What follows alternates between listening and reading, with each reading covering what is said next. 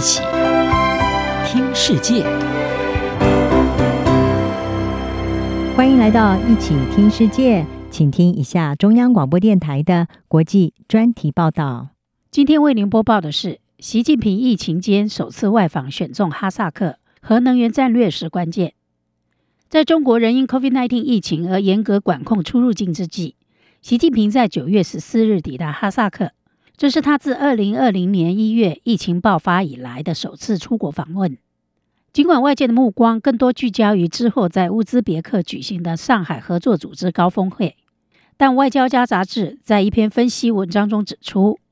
这个先导行程具有巨大象征意义和地缘政治价值。拥有近2000万人口的哈萨克是中亚经济实力最强的国家，比邻新疆，对中国外交、经济发展和西部安全具有重要地位。习近平和哈萨克的渊源可以追溯至9年前，哈萨克成为他雄心勃勃“一带一路”倡议的诞生地。2013年9月，习近平在哈萨克演讲时，首次提出共同建设丝绸之路经济带，成为后来“一带一路”的前身。哈萨克拥有丰富的石油和天然气资源，是中国的主要能源供应国。习近平访问期间，双方同意在能源方面采取合作措施，包括原油管线以及天然铀在内的各个领域，符合双方更广泛的经济和能源合作，以及北京的核能野心。在前苏联时代，哈萨克曾被用作核子试验场，自然资源丰富，尤其是铀矿。哈萨克拥有世界上大约 15% 的铀资源，是主要的铀生产国和供应国。以2021年为例，哈萨克生产21819吨铀，创造了11亿美元的出口价值，占全球天然铀出口总额的 33.7%。 大部分的铀出口销往中国，其余出口到欧洲、加拿大和美国。中国目前是世界上最大的能源消费国，大部分能源来自化石燃料，尤其是煤炭，提供中国 60% 以上的能源。相较之下，核能仅占全国电力供应的 3%。 基于北京推动可再生能源和气候目标，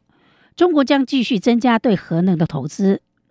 2021年，习近平提出大胆的目标，要在2030年前使碳排放达到峰值，并在2060年前实现碳中和。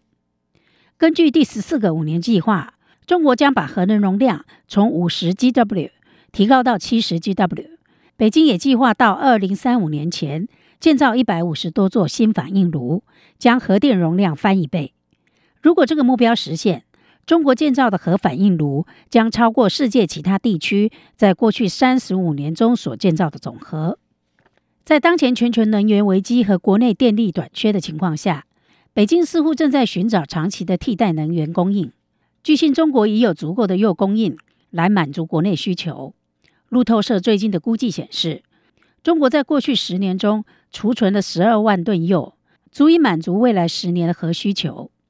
中国的铀采购战略是开发国内和国际来源，避免因高度依赖进口而带来的相关风险。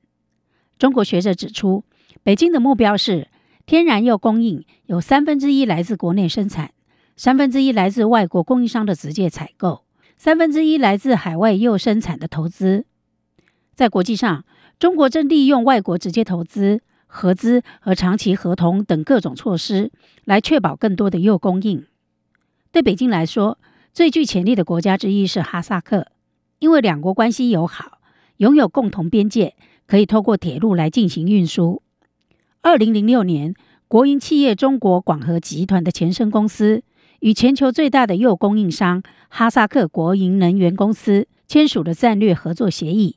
两国之后也陆续达成关于铀供应、长期贸易和燃料制造的协议，以及中国参与哈萨克铀矿开采合资企业，哈萨克国营能源公司则对中国核电产业进行投资。到2030年，中国很可能会超越美国，成为世界最大的核电生产国。这意味着中国很可能以相当大的差距，成为世界上最大的铀消费国。哈萨克透过增加出口，在中国的能源供应中扮演更重要的角色。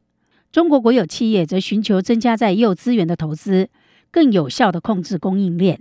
与此同时，哈萨克有可能为又贫乏的欧盟和其他寻求减少对俄罗斯能源依赖的国家提供更多铀供应。这意味着中国国有企业将与其他外国公司出现更大的竞争，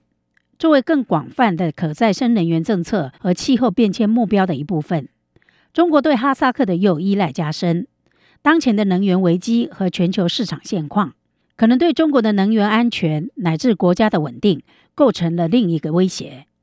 中国无可避免地将面临其他也寻求建立或加强核能计划国家日益激烈的竞争。